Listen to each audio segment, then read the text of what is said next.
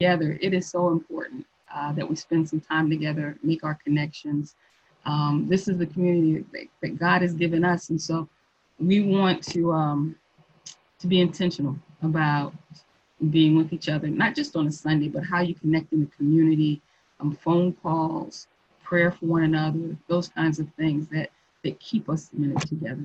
So we're continuing um, in our sermon series on spiritual connections um, today, uh, and I pray that it will bless you. Let's pray. Dear God, thanks so much for loving us and bringing us together. We honor you, Lord, with the offering of our lives in worship, Father. We honor you because you're God and there's no one else we've experienced like you. We honor you, Lord, because you're so good and so worthy to be praised. So we ask that you would just move in this uh, service today, have your way. Um, Holy Spirit, guide and keep us. Um, and we pray for the all your all uh, um, encompassing peace to envelop us. This is our prayer. In Christ's name, amen. Um, Andrew, I'll turn worship over to you.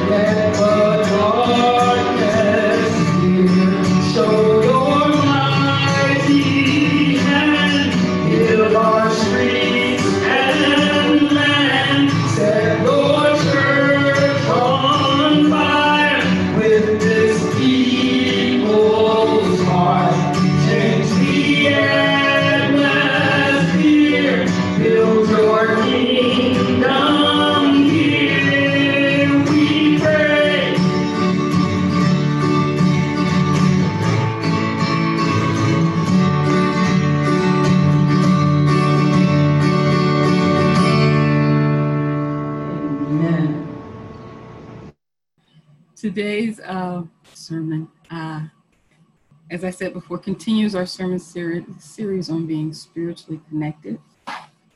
Um, and I'd just like to jump in. I want to let you know, first of all, that we're going to we're changing the order of service a bit. So in the future, we'll start off with um, our welcome and greeting, um, uh, two songs, and then I'll go directly into service, and announcements will follow uh, for the next uh, at least five weeks. This is how we're going to go. Um, so that made me want to jump into announcements, but I won't do that. So again, our sermon series is still um, on connections. So today's uh, sermon is titled "Lost Connections: Alone Still Isn't Good." Okay, so um, what was life like for those first humans? To be created in the image and likeness of God sounds amazing. To be given a dynamic purpose, a purpose that would radiate through time and through the actual spaces here on earth. And humanity could be with and talk to and enjoy God.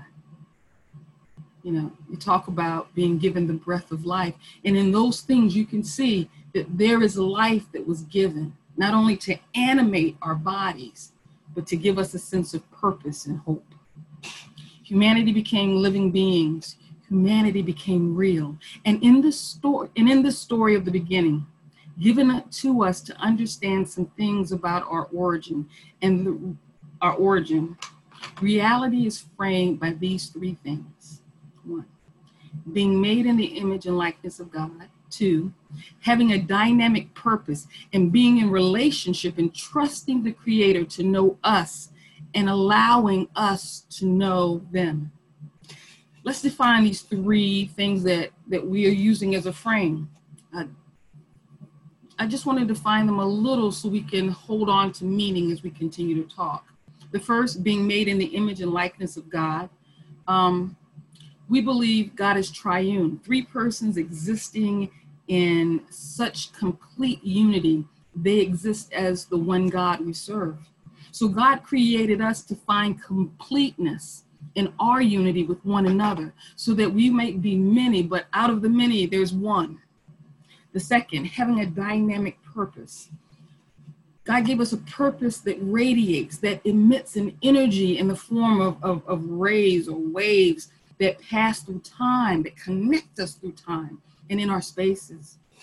We were told to be fruitful, to fill the earth, and to cultivate it in Genesis 1:28. There's an energy to our purpose that has um, that has formed and continues to form ripples in time.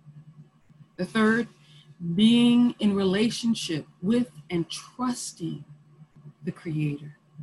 We were created to experience God's existence, God's character of love, to trust God to know us, to provide for us, and trust God to allow us again to know them, the one God. But something happened. That has had a dynamic impact on these three things that we by which I'm asking us to frame our existence. Now, I want to try to keep this simple. I keep reminding myself that. I use that kiss analogy. And so this morning, I want to give you a sweet, holy kiss by keeping it simple, saint, right? Something happened that separated us from God, each other, and the rest of creation.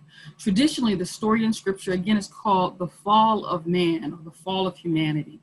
I don't like that I don't think it's an adequate uh, or useful description of what happened. In truth, I think it is a description that actually demonstrates how separateness has become a part of our life. The fall of man or humanity. I see that being uh, that label being a part of the broken mental model we have regarding authority and power. But we're going to get into that later in our sermon.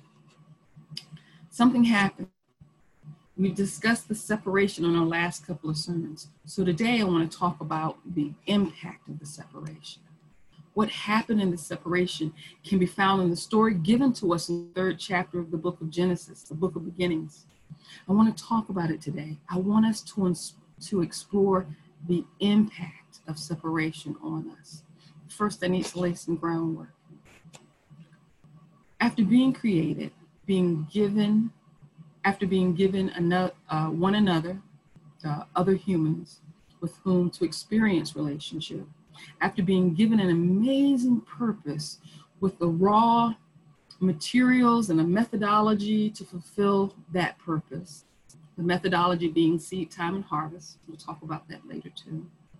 After being given the precious gift of God's presence then came the separation, the rending of the fabric and nature of our framework of existence, being made in the image of God.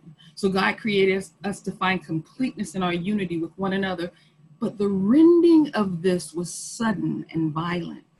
There was peace between the two humans, and then there wasn't. All they had known was that they trusted each other, worked together, and enjoyed life. Before they hadn't um, focused on how they were different.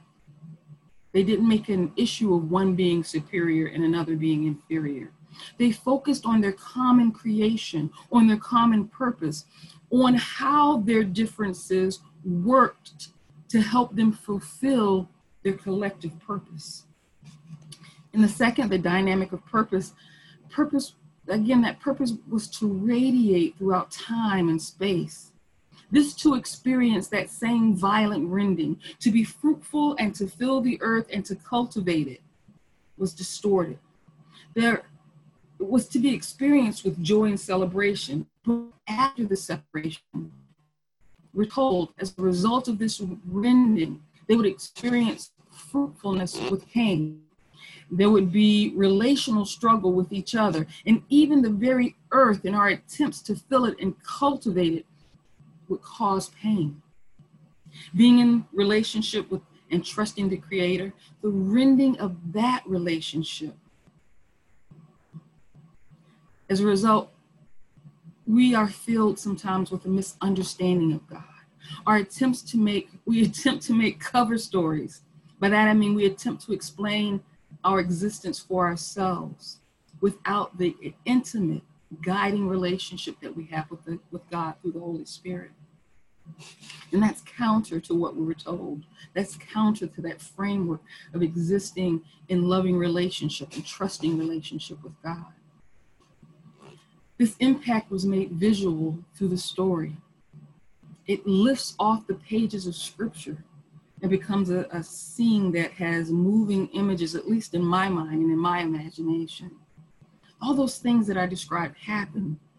And as a result of those things happening, those first humans could no longer stay in the garden. They were no longer in the state of their original existence. They had to move out from the garden, that place that was created and framed for all of us to experience life from that framework that God gave us was no more. Created for unity, now existing in disunity. Created to fulfill purpose through a kind of flowing unity with God, humanity, and the rest of creation, now struggling to make ourselves and creation and even God do what we individually want through inappropriate connections that we think will help us fulfill our purpose. Created to have a trusting relationship with God. We're now suspicious sometimes of God's plans and what it's going to ask of us, what it'll do to us, how it will change us in ways we may not want to be struck, be, be changed. We struggle to trust God's motivations for relationship with us. We mentally assent, yes, this is good and this is how it's supposed to be. But the response the, that happens inside of us is somewhat a wait and see, or I have to be tentative when I approach God because I, I don't know. I don't know what's going to happen here. We have mental models that say God is demanding and that God cannot be satisfied that God is looking for ways and opportunities to keep us separated or to condemn us. And we try to put a good face on these things by saying, you know, it's not God, it's us, and if we would do better. And so we develop legalistic models to help us understand our pursuit of God. And they quite often, at least I found in my life, they don't work. They haven't worked for me so well. The coverings that I've created, the coverings that I have, uh, the story, cover stories and things that I have heard in the church haven't worked to help me understand who this God is and how I can better relate to God. But it's important for us to understand, and this is an important note, it's important for us to understand that God had provided us coverings in our innocence Scripture tells us that humanity in our original state was covered in God's glory. And so we know that after the separation, God provided covering again in uh, the sacrifice of the animals so that he could make for, she could make for humanity uh, clothes made from animal skin, animal furs. And then ultimately God provided covering through the living Jesus, through the, the Jesus sandwich of life, death, and life taking up again. I know, I know that's a lot of stuff to, to, to take in and to think about. Um, and we can and we should explore the wealth of that. But I, I want to remind us that I want to focus in on the KISS, on giving us a solid background, a solid foundation to build upon. And over time, we'll get to all those other things. But I want to plant this seed of understanding. It is so critical about our creation and our separation from God. And so, to me, and I hope you find value in it, that it's been worth the weeks talking about this, of thinking about this, of possibly your reading and going back and rereading scripture and look, listening to the sermon again to hear it. And if you have questions, I want you to feel free to, to call me, to email me those questions, and we can talk together. Humanity's reality framework, that framework of, of being like God, of having purpose and being in relationship, was split and torn apart. So, what impact did that have on humanity? That impact was trauma. In the news uh, Mosaic newsletter, I define trauma this way as injury or wounding that causes a disordered psychic or behavioral state causing severe emotional or physical pain, stress, physical injury. Um, I want to talk about what happens in the brain a little bit with trauma. Now, I'm not a medical doctor. I don't want to lay any claim to being it. I'm not a psychologist. I don't want to get a claim to that either. I can't even say I played one in a movie or in a play because I haven't. I'm just a layperson, and I'm going to share my layperson's understanding of this and how it relates to the scripture. There are many of you that probably have a deeper understanding of trauma, and I invite you and, I want to beg you to speak up if you do, because I want to learn. I want us to deepen our understanding, our collective understanding of this. And you may be able to help us with that. There is a place for you and room for you to speak up and share with us.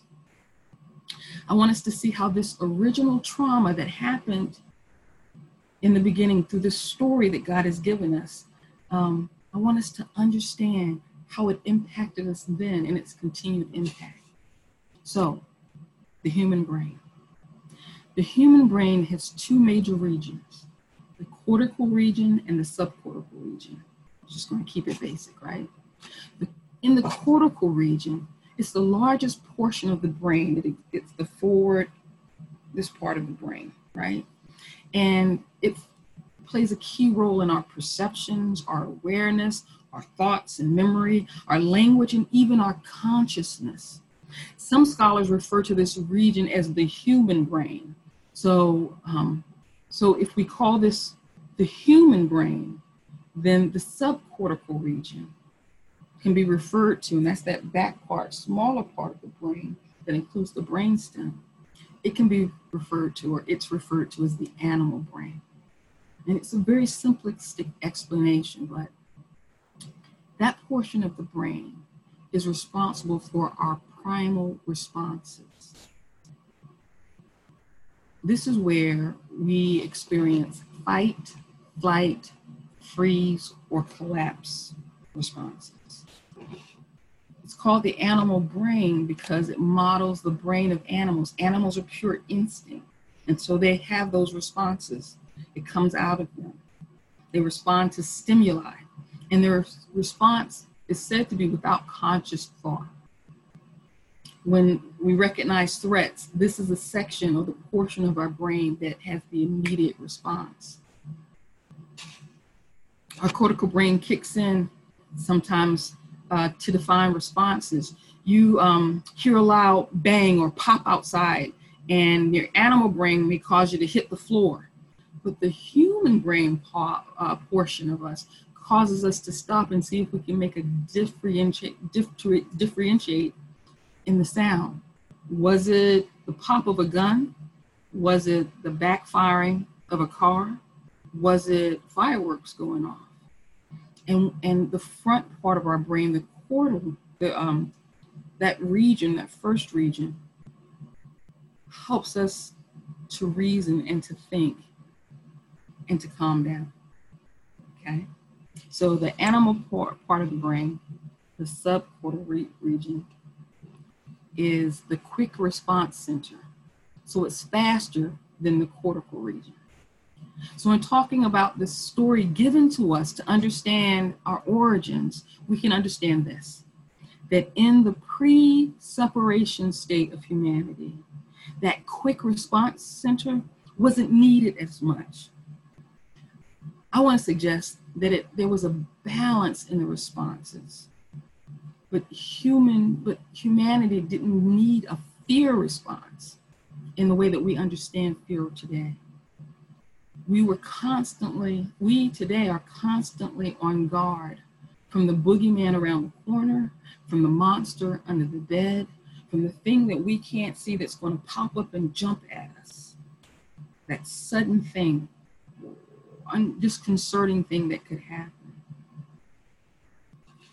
In truth, many of us live in such a way that we're on guard for that monster to come out of even ourselves, out of our significant others, whether they be spouses or friend, deep friendships or family, children, mothers, grandmothers, or even strangers.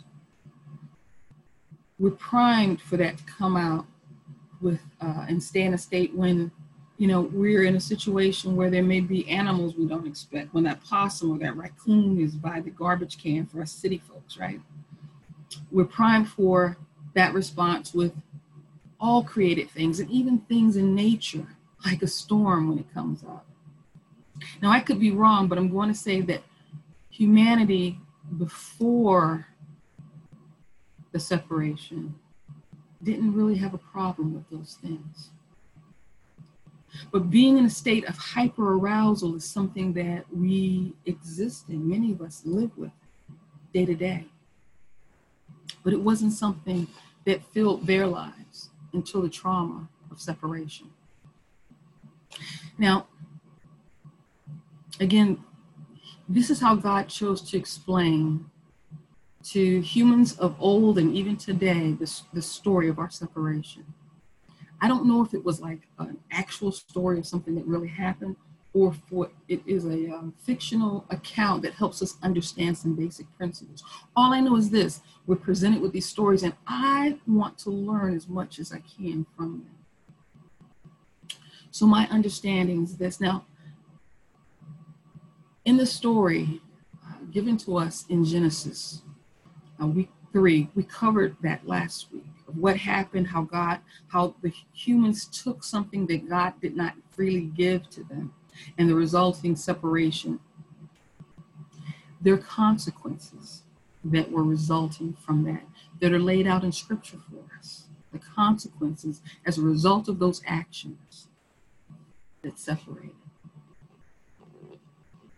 This is not, I want to be clear, the consequences it's not what God intended for us. It's not what God intended. It's not how God intended us to live. But it's the consequences of our actions. I also want to say that it is not a complete listing of the consequences of separation. Because as we look through scripture, we see more and more of those conse- uh, consequences on display for us to help us understand our relationship.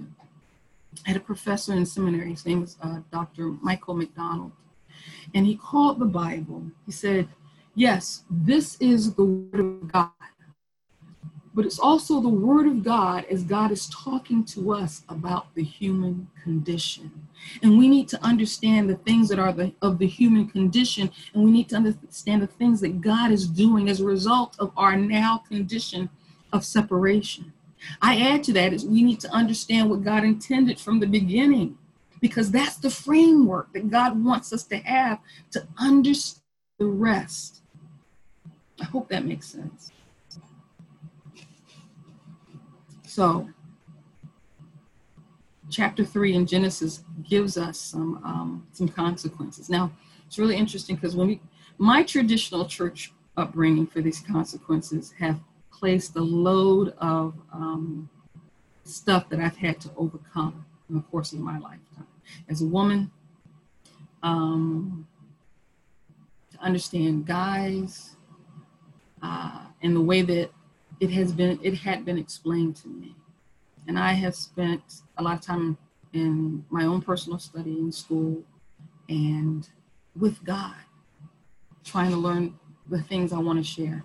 Now this is what i've learned as always i believe in your agency i want to influence you to study and to see these things for yourself i'm not speaking to you as a dictator that says you have to believe because thus says your pastor we're in this journey, we're on this road together. And I'm sharing my understanding in hopes that it will aid you and it will aid us as we journey together in life. So, Genesis, uh, the third chapter, verses 14 through 19. Now, if you have your Bible, if you can grab one real, real quick, please do that. Um, if you want to follow along, I'm going to read um, aloud. And I've chosen to read from the Message Bible just because it's simple and it can help us in our understanding. It presents a simple picture. So, verse 14 this is what God told the serpent after the serpent did its work of manipulation for the, for the uh, original humans, right? God said, Because, serpent, you've done this thing, you're cursed. Cursed beyond all cattle and all wild animals cursed to slink on your belly and to eat dirt all your life. I'm declaring war between you and the woman, between your offspring and her offspring. He'll wound your head and you'll bruise or wound his heel. So we have from this consequence uh, for the serp for the serpent, what we see is there's now a hierarchy of relationship in the animal kingdom, right? So, and we see that because now the serpent is placed in the lowest possible position in the animal kingdom. And we also see the first declaration of God's ultimate covering, intervention for humanity, the uh, coming, the, prediction that a Savior, Messiah, Christ would come. Next in Genesis 3:16, God said to the woman, I'll multiply your pain in childbirth. You'll give birth to your babies in pain. You'll want to please your husband, but he'll lord it over you. So we have the consequence for the woman. And what we see again is that there's a hierarchy being erected where the female is subjected to pain and to being ruled over as she, walks to fulfill her work, her role, her purpose in, in creation. And the understanding that for females in this story, there's a desire for unity with her husband, but something seems seemingly gets in the way. The inability to reach satisfying unity is there, but in is there for her, but in the male, the story tells us that the male will lord over her. Now listen, this is not this was never intended. It's not a good thing.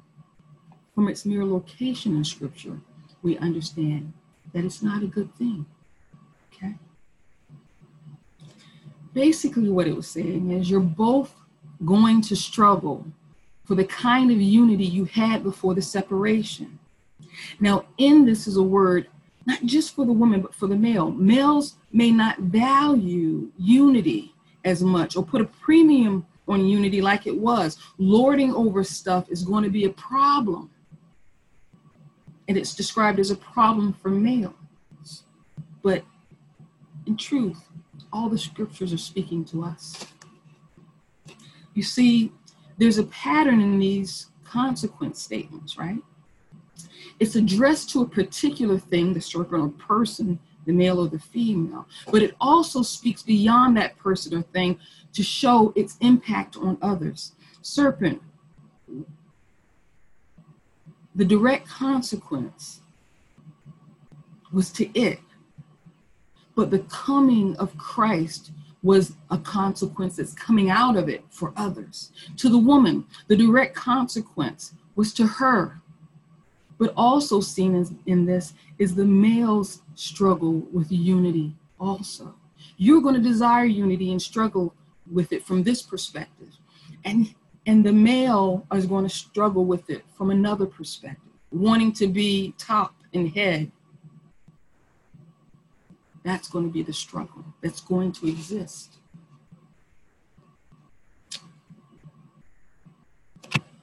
Genesis 17 through 19. God said to the male, Because you listened to your wife and ate from the tree that I commanded you not to eat from, don't eat from this tree. The very ground is cursed because of you. Getting food from the ground will be as painful as having babies for your wife. You'll be working in pain all your life. The ground will sprout up, sprout up thorns and weeds. You'll get your food the hard way, planting and tilling and harvesting, sweating in the fields from dawn to dusk until you return to the ground yourself, dead and buried. You started out as dust, you'll end up as dust. The consequence for the man or the male relational struggle with all creation. Because, it says, because you listen to your wife, me say that again. Because you listen to your wife is not pronouncing that males listening to their wives is a bad thing. It is not that pronouncement. What it's saying is humans not holding one another accountable isn't good leaving each other alone to figure out things by ourselves isn't good. Not saying things like, whoa, lady, whoa, babe. I understand why you added on to what God said when you added, we shouldn't even touch that tree of knowledge of good and evil. I understand why you said that because you want to keep yourself far from disobeying God. But but hold up, that that that's not what that's not what God said. That's not what she said. God didn't say that we couldn't touch it we may need to touch it to examine it with God and know what we are to do with this tree, with the fact that this kind of knowledge of good and evil exists in the world that we live in. But what God said is we can't consume it. So, in this, we see that the importance of communicating regarding our purpose with one another and regarding how we use the resources that God has given us. We see the importance of unity as a safekeeping system for one another.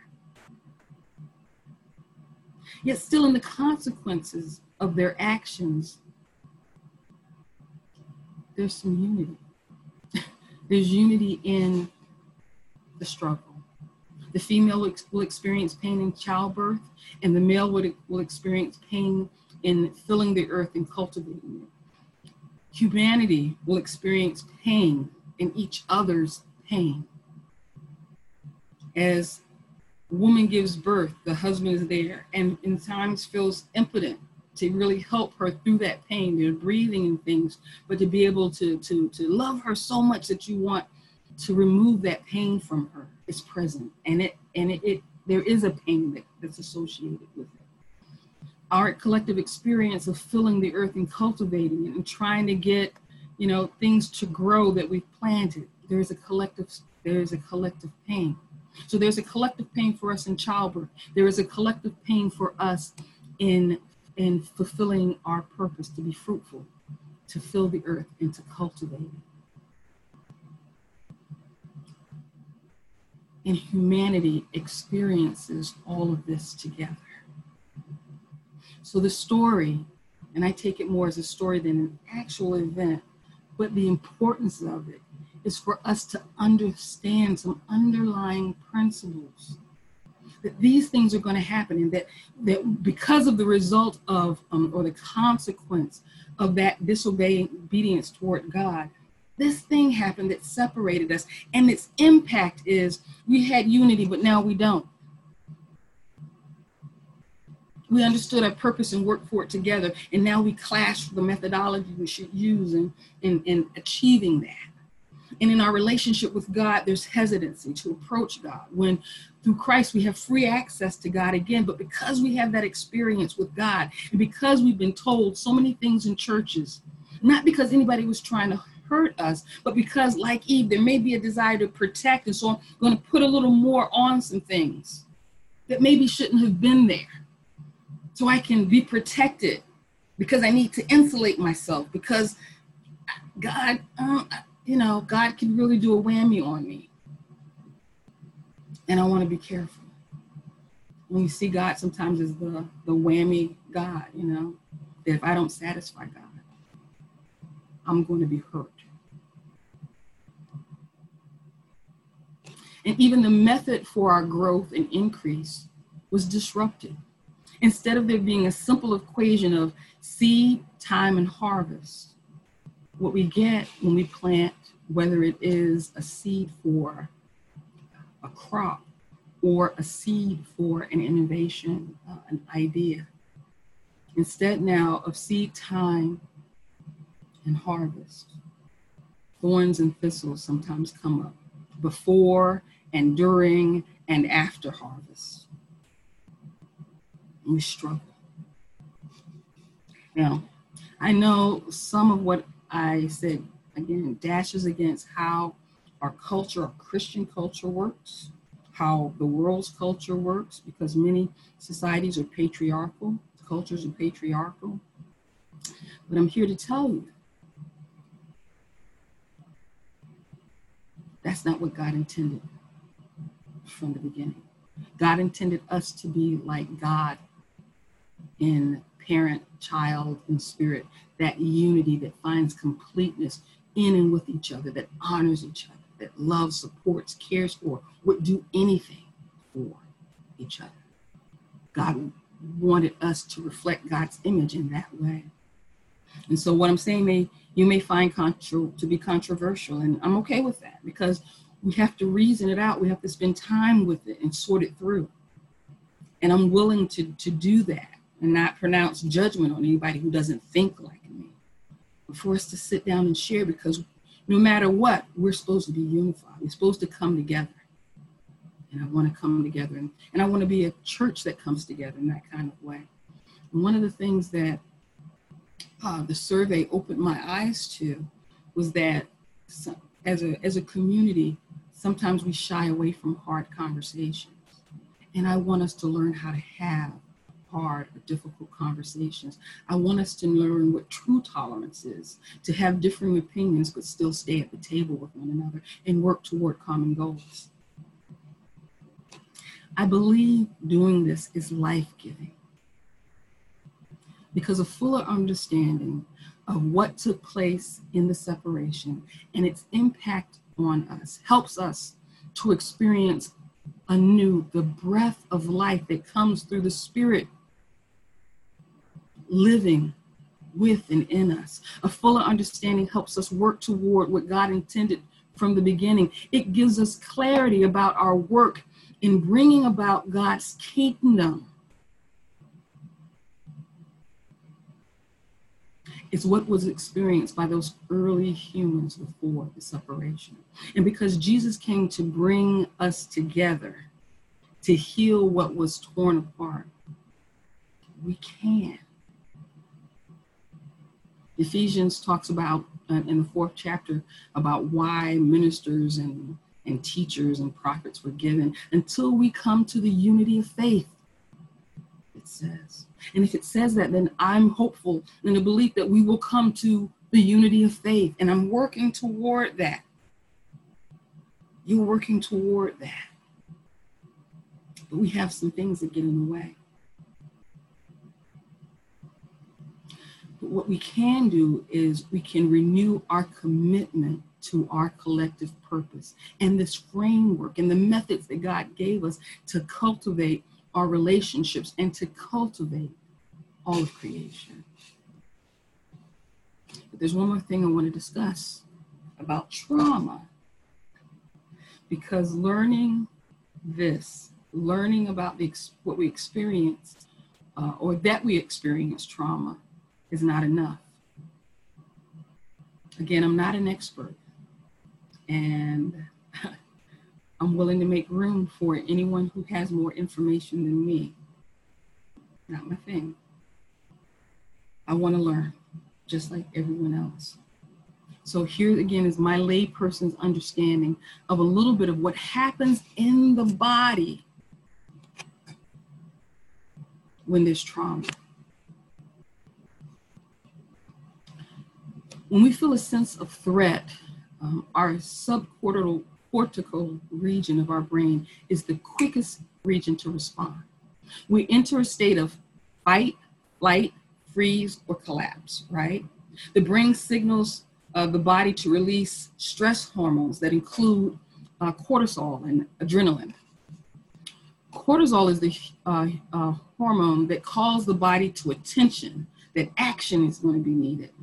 Cortisol impacts the hippocampus, the area of the brain that's responsible for our learning and for our memory. Now, this area is responsible for actually making the memories. And then um, so you go and learn something in class and you remember it, and then you're able to integrate them. You're able to to to to to learn about, to to synthesize all this all this information that you have in your head, and the hippocampus is participates significantly in that. So it's impacted by the cortisol that gets released. Uh, prolonged situations of stress, uh, cortisol, or the remembering of, of, of stress or traumatic events in our lives, that release of cortisol can cause that hippocampus to shrink in size. Um, sometimes we talk about, I talk about um, where my memory is going and and the impact, what's happening with me. This has been a, a, very stressful two years in my life, and I am significantly noticing because I'm in this state of hyperarousal, um, especially around race and things, that holding on to things has been more difficult for me. And it, understanding this allows me to give myself grace. It allows me to give other people grace. It allows me to, to enter in a state of patience and peace so that I can wait for people to come to understandings for themselves and to explain and communicate with me. I can pray them through, encourage them through, be there for them, and I can allow others to do the same for me.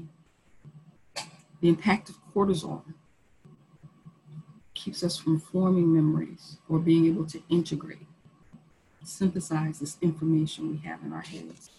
It may even cause the hippocampus to shrink, to shrink. But the thing we need to know that is the hallelujah moment, I think for me, is it doesn't have to be permanent not a doctor. We can check some stuff with Charlene. It doesn't have to be permanent according to research. The hippocampus can recover. Now, the second one, adrenaline. Adrenaline is released into the bloodstream and that cranks up our amygdala and it sends us into overdrive. The amygdala is the area of the brain responsible for emotional memory and is important in detecting emotions like fear this is my uh, this is why emotionally charged moments can get seared in the brain and so you remember the feeling of what happened but you might even struggle with the details. The cortisol is is, is impacting your remem- your memory of the details. The um but the amygdala and how how strong the feelings were you remember that you know? Uh, for me, one of those examples would be when um, the space shuttle exploded. I mean, to sit there, or 9 11 for other people, that was incredible. To sit there and see the plane come at the second, the second building, I will never forget that. I will never forget how much fear, because it's at that moment I realized this is an attack. And the first question I had was, Where are my children and how quickly can I get to them? I will remember that for the rest of my life. So those responses of cortisol and adrenaline were in, were moving in me, moving us. And I would suspect, I got no proof. Scripture's not going into those details, but in our cultivating creation, we've come to understand some things about the human body. And so we can know that to go through the shock that they experienced, the first couple, it must have been incredible. During traumatic situations, our frontal cortex, located in the front portion of the brain, goes offline. Now, and this is the area where we think, we plan, and we solve problems. So you're up against some major thing that's happening. Your body's saying fight, flight, freeze, or collapse. And your brain is like saying, uh uh I got nothing for you. To have to do it on your own. That is a horrible place to be in. At that point, your amygdala is lighting up like a Christmas tree, stress alert, something's happening here, and there's no planning function in the brain. Continual experiences of the state due to constant trauma or reliving trauma has serious negative impacts on the brain as well as the body. We can experience anxiety, depression, post traumatic stress, I happen to believe that Black Americans in this country live in a state of PTSD. And when people say, why always got to be about race? Because it's about race and we're stressed out. It's part of our being. It, in the body, it can lead to chronic inflammation and heart disease. And so even this gets racialized sometimes. Yeah, that that you know, so black people and other traumatized people, like poor people, We'll talk about them and blame them for their eating habits without giving space and understanding and validity to they live in a constant state of stress and it has impact on the body.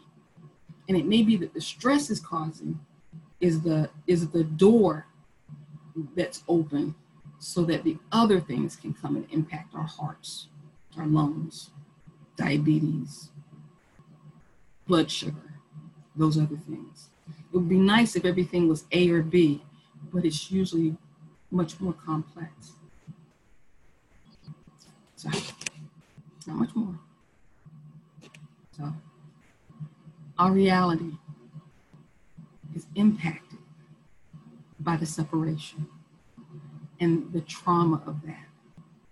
What we learned before is we cover ourselves up uh, that the early cup original humans or early humans covered make coverings for themselves. And so we know that we too now make unhealthy coverings. We have unhealthy ways to deal with the stress that comes at us, the trauma that comes at us. And sometimes we have we, we deal in unhealthy ways because we have a, a hard time admitting that the trauma exists in the first place, or we recognize the truth of our situations hiding to prevent anyone from seeing the state that we're in. We hide from ourselves, we hide from God, we hide from doctors and counselors. And in some cultures, it's still seen as a weakness to, to find assistance for that. And, and, and in our, our religious communities, we just say simple things like God is going to handle it and it'll be okay. But there are physical and, and psychological things happening to us we're impacted by that, that, that live in our bodies. Our understanding of reality gets altered. And for them, not only did they experience the separation in relationship, but they had to leave the garden. And they left the garden in a hypersensitive state and, and being hyper aroused. They entered the undeveloped portions of the earth. Let me say this it's implied in the scripture that those early humans were to cause the garden experience to spread throughout the earth. It, the garden was just supposed to grow. And spread. For us now, the, the garden for them was the center of existence because it's the place where they were, where God was, where the purpose was. And so it was the seed for the rest of creation to experience this. For us now, because of Christ, the seed is in us through the, presence of God and the Holy Spirit living in us in bodily form. God lives in our body. So God is incarnated through us. And through this center, in our collective reality, us being together as a unified community, the garden, the kingdom, is supposed to spread throughout the world. but we carry trauma still in our bodies, and it impacts our experience of God and everything else. Our bodies have created while we have been in these states of hyper arousal. Our children were conceived while we were in states of hypersensitivity and arousal, hyper arousal. While they were being incubated, while they were being born, these chemicals, they were being bathed in these chemicals, and that has had impact on them. And so it creates a kind of insecurity of being bare and naked in the world and being ashamed because of the separation that causes us to try to cover up and to hide and so on, and to live in ways that are not as healthy. You see, that framework that I talked about, that, that we were to be like God in unity, that, that we are uh, to have this dynamic pers- uh, purpose, that we have this, this relationship with God that directs and, and caters to us. That helps define the health of our engagements in the world. This is why, this is what makes God's gift of peace so incredible. Now, Jesus said this My peace I give you, he said, I don't give it to you as the world gives it. I give, I don't give this new normal peace that was that's laced with hypersensitivity and hyperarousal. I don't give you that what we call peace in the world today. I give you the peace that was intended from creation. I'm giving you the real thing. Because though I am in, or God, Jesus was in this world, he didn't experience the world from the separation that we experience from. God's goal is to help us through Jesus experience what was intended to be experienced from the beginning. My goal is to help humanity once again experience that reality the way we were intended to live without this hyper arousal, without that hardship of, uh, of traumas, impact on us. Jesus' desire is to bring redemption to what's happened. And that scripture about peace is an incredible statement because they left the garden without peace. And yet, here is Jesus saying, I'm going to give it to you. You can have mine. That peaceful state, learning to live and to cultivate that peace that Jesus has given us is a spiritual treatment. We may still need the psychological treatments, we may still need the physical treatments, but we need the spiritual treatment to help us deal with the stress and those, those levels of stress hormones in our system. And that communing with God, this is why I asked you in the last week just to practice checking in with yourself and checking in with God. To experience that peace at different periods of the day, to allow the Spirit to lower that and us to enter into this state that is healthier for us, that is healthier for our bodies and our mental capacities. That for me, I can get up and go, get so tuned into other things and forget God. But when I get with God, it's transformed my thinking. It transforms the ideas and the innovation that comes out of me. It transforms my heart rate. It transforms my engagement with other people. This is the treatment, this relationship, experiencing the peace that existed before in the way that God has given us to experience it now.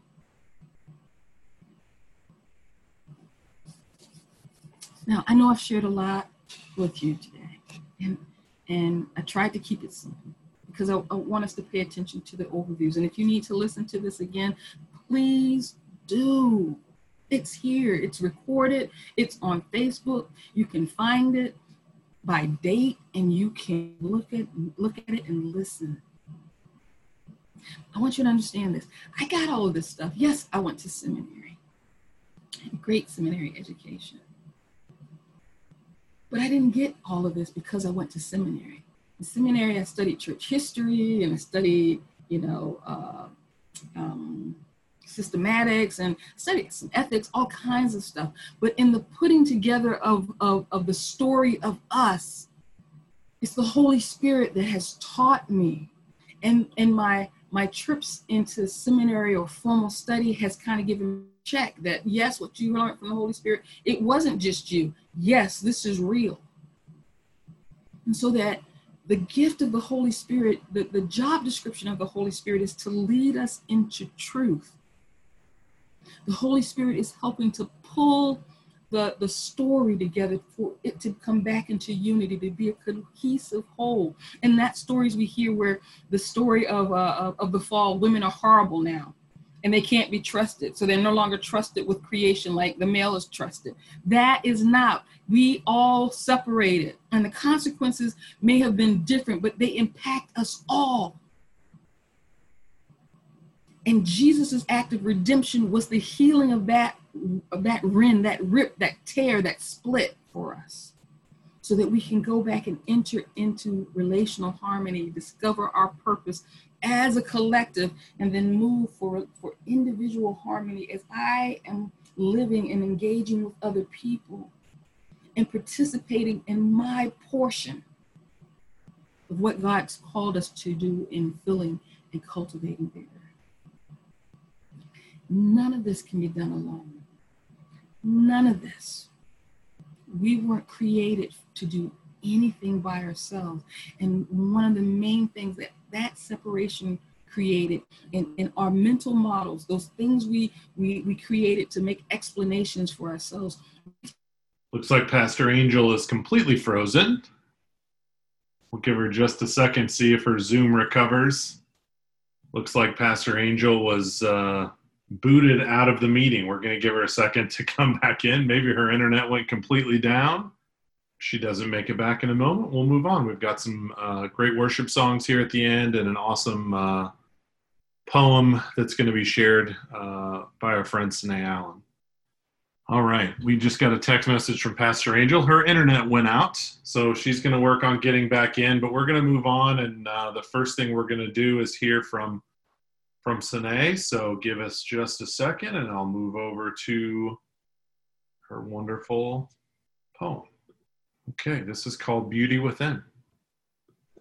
Good morning, everybody. Sine here. Um, I miss you all, but I am very grateful to have this opportunity to share a little bit of myself with you. So here's my poem, Beauty Within. Let me start by being honest with you. I'm not okay with who God made me to be. I mean, yes, I love me. Well, kind of. I love parts of me. Everything to be exact except what you can visually see. I torture myself with comparisons to other women, judging everything I can find wrong in my neighbor.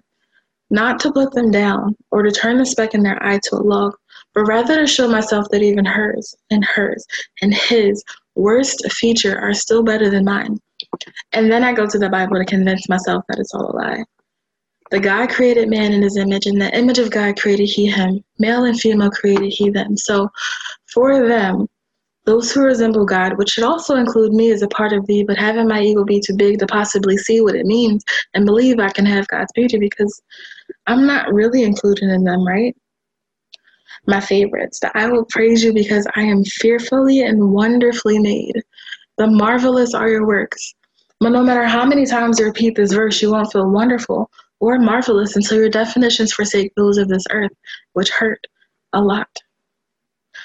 When walking into a room, I notice different things. Not that I'm the only woman, person of color, short statured city kid, person who doesn't know how to project her voice so she'll find a quiet corner to observe everyone from. I'm actually surveying the room to prove that everyone in here is more beautiful than I am. The only reason I question my love of God is because I don't think I deserve His love. How can I fall saddled stagnantly in between waking up each morning, hating that face of me in the mirror, dressing it up with a smile, angling sideways to get a better look at it? How can I yell at my hips for being so wide, my stomach so large, my fingers so chubby, my body in no shape other than round? I mistreat myself again and again, and then I treat myself again with consoling luxuries of food that don't have the power to tell me I need to lose weight, and then feeling the weight of it all. I go into periods where I think maybe it's just better to not eat at all. How can I love God if I don't love His creation? I'm standing in front of you, hiding my opening up of mine with clothes on clothes bigger than necessary, so that at least there's some room for error in my appearance. Wanting you to love the flaws in my flawed perception of my definition of the word beauty, because the only place I see beauty is inception, the inside of the inside of the inside of my heart, where my spirit, formerly known as the Holy Spirit, resides. I have a valid problem a problem with accepting myself, even though I know that my body is God's temple and tell myself over and over again, but still can't get over my pride till you tell me. Who am I to say that I'm not beautiful when God tells me that I am, and it's not my job to say why? So, my vows with Christ as his church shouldn't be compromised. If I forget trying to explain why, remove you or society from the equation, offer my body as a temple to my God, while I forget about my own opinions because no matter what I say, they will never ease up on a level of significance with the opinion of Christ that I am an A plus plus in his eyes. By hating the only image brave enough to look at me in the exact same way that I look at it, I am hating the image it was created to resemble, assembled dust by dust, breathed with life by light, imaging a being striving to be like her creator in every form except her opinion of herself, its creation. I'm inclined to believe that we have a problem with the word.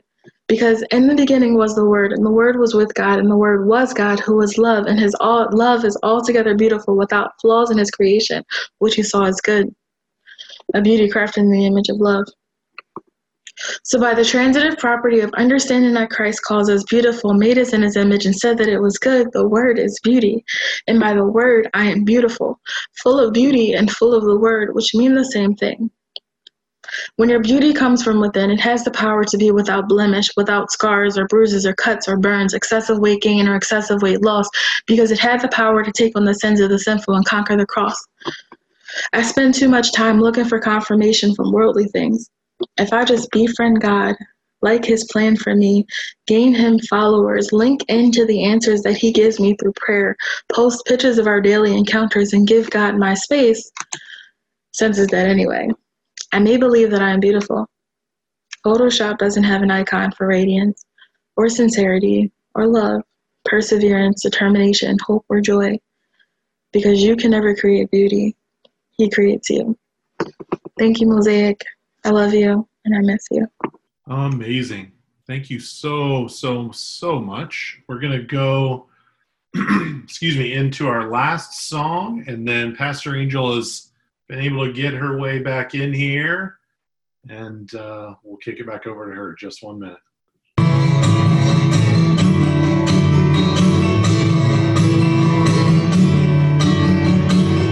Praise your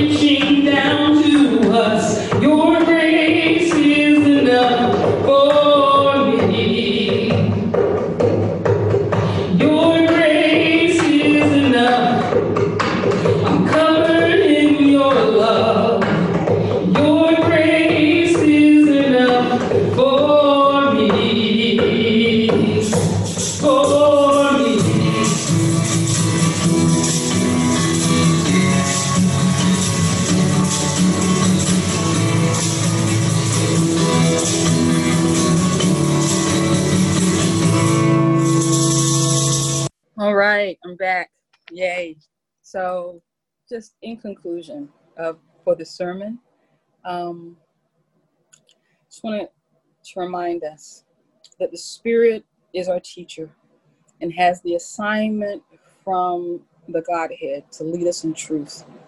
Truth is discovered in and through our the varying stages of relationship we have with God and with each other in creation which is why I want you to know the Spirit for yourself. As a pastor, my job, thank you. As a pastor, my job is um, is to help everybody in church make a connection with with the Spirit of God. Right? We are at different stages in our growth and development as as in maturity as followers of Jesus. So I'm to help with that process, but I'm not supposed to stay in there as a dictator in any way, shape, or form. What I'm supposed to do is move out of that, back up, so that when you're ready to hear and to engage God for yourselves, that's happening freely. And I join the circle with all of us, us in unity, listening for God's direction as God supports us. I have a management, I have a spiritual leadership role in the church. It doesn't diminish that but it does but my role doesn't diminish your voice and the importance of you participating in what we are to become the thing that is so unique about our church is something that needs to be seen not just in our community but to let it overflow from our little corner into West Philly, into the rest of Philly, into the state. And we're not alone. So we're filling up our space while other churches are called to do the same with being racially or culturally competent, with being people who are in love with Jesus, working to deepen our relationship with the Spirit so we can hear and move and get into service and all kinds of things because the Spirit is directing us in how to do it. And life is not such a burden that's crunching down on us to say that says we can't be engaged we can't do some things for all the reasons that get presented, but we view them as opportunities that God somehow wants to use everything we have for God's glory to fill the earth. And there is a way, and we seek it and we listen to the Spirit for the truth of that and how we can participate in what God is doing in the earth. I want you to know the Spirit. I want you to know the truth. I want us to do the work of dismantling mental models that keep us separated. I want you to take your places of leadership in that because I need it for my life. I'm not the only voice to be heard. And there is room for you. There is space for you. You are needed. Your voice, your insight, so needed. And we are being charged to be a community that knows that is a learning community. We're learning and and demonstrating that learning and how we live life together for the benefit of all so that our purpose to be fruitful, to multiply, to fill the earth and cultivate it in joy and unity and peace moves forward. We have this gift already in us. And we need to fan the flame, if you like that analogy, so it can roar up, or we need to water the garden so it can rise up. And when harvest comes, that we're able to harvest and give off to our community the overflow, that seeds may be planted in more churches. So it's a good purpose. It's a we have a good assignment from God. So alone, we can't do that, but we can do that together. We can be together in this. And lastly, I hope people can hear me because I can't see you guys. And lastly, um, thank you.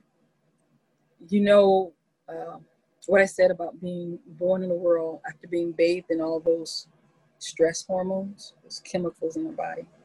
I want you to be able to see an example of that in scripture and that I'm not just going off in some la la land.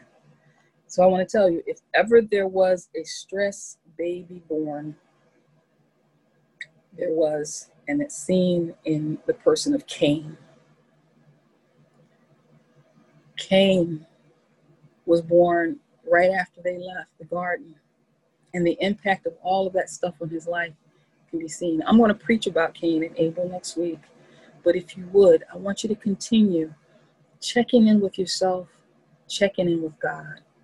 For those that have spouses or significant others, I want you to practice checking in with yourself, checking in with your with your God, checking in with your significant other.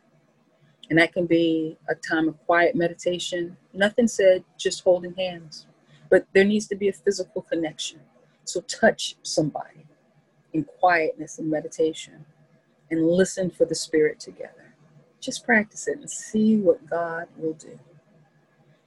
And read the fourth chapter of uh, Genesis, Cain and Abel's story. And we're going to talk about that more next week. May you be blessed in the hearing of God's word, in the doing of it being lifted up off the pages, and us being able to see it and participate in it in life, the realities of our lives.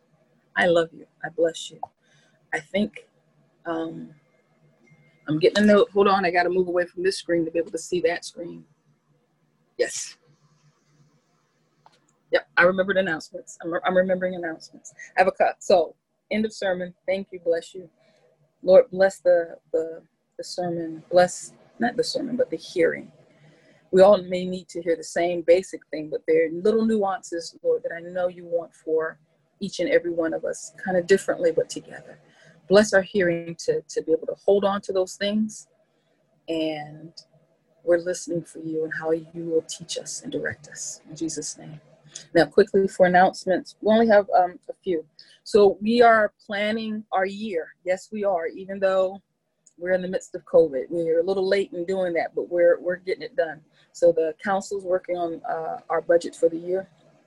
Um, I'm thinking of this concept of a mobile church because we've got this thing going on at least to the end of the year, more than likely into the next year.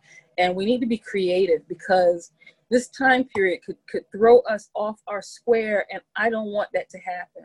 And the thing that's beautiful about us is that we enjoy the connections, we enjoy getting with each other. So I want to do that. So I may come to you in the very near future and say, Can I have, can I do the sermon portion of service from your house, from your front porch from your backyard. Can you guys, can we be socially distanced, but people hear a response? And we're going to record it. So it doesn't have to be done on a Sunday.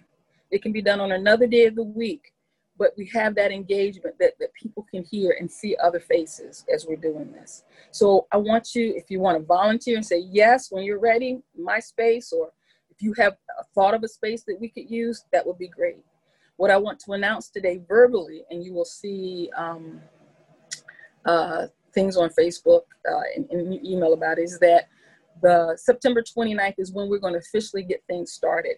And I want to start that by doing a having a homecoming, mosaic homecoming, where we can talk about where we've been and where we're going, and that anybody who's ever been a part of Mosaic, it would be an opportunity for them to check in and see where we are, and we can check in with them. It can be beautiful. So that would be like a little homecoming weekend. So my plan for that Saturday is for us to have a citywide, grab you, your spouse, your significant other, and your kids, and do a citywide scavenger hunt that will have surprises at the different places we go to. So that will happen on September 28th. And then we'll have the service on September 29th. That is our homecoming.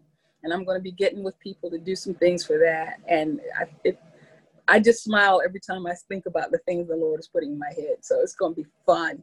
And if anybody wants to work specifically on that, I'm going to need some folks to do camera work, gonna need some editing, which I don't know anything about, but I'm learning. I'm I'm, I'm in I'm in training right now. I'm reading and looking at all these YouTube videos and things, teaching myself because we got to bump it up to another level. And I promise you, I will bump up myself, my understanding, my learning to a new level. Are you willing to do the same for me? Because we love each other and we're going to go there. And our church is not only going to survive COVID, we're going to thrive in it. That's my determined belief. So, and the thing we're working toward. Secondly, I know I told you that AJ would be here this weekend and we could meet him, but it turns out the place that AJ moved into doesn't have internet connection and he's not going to get it till later on today. So we're going to move everything to next week. But it gives me a great opportunity to say, I want uh, Raheem and AJ to be there together, and we're going to, I would like us to pray for them as they enter into our community. So if you can be there, I would love you to be there live.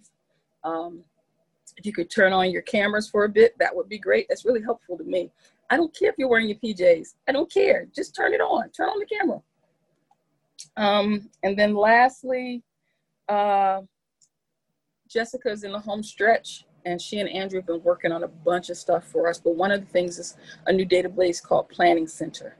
Planning Center has a feature. It's going to alleviate a lot of the tasks that the Director of Operations has to do. It's going to place it back in your hands. So you're going to eventually, within the next few weeks, receive an email asking you to upload a profile for our, our directory called Planning Center.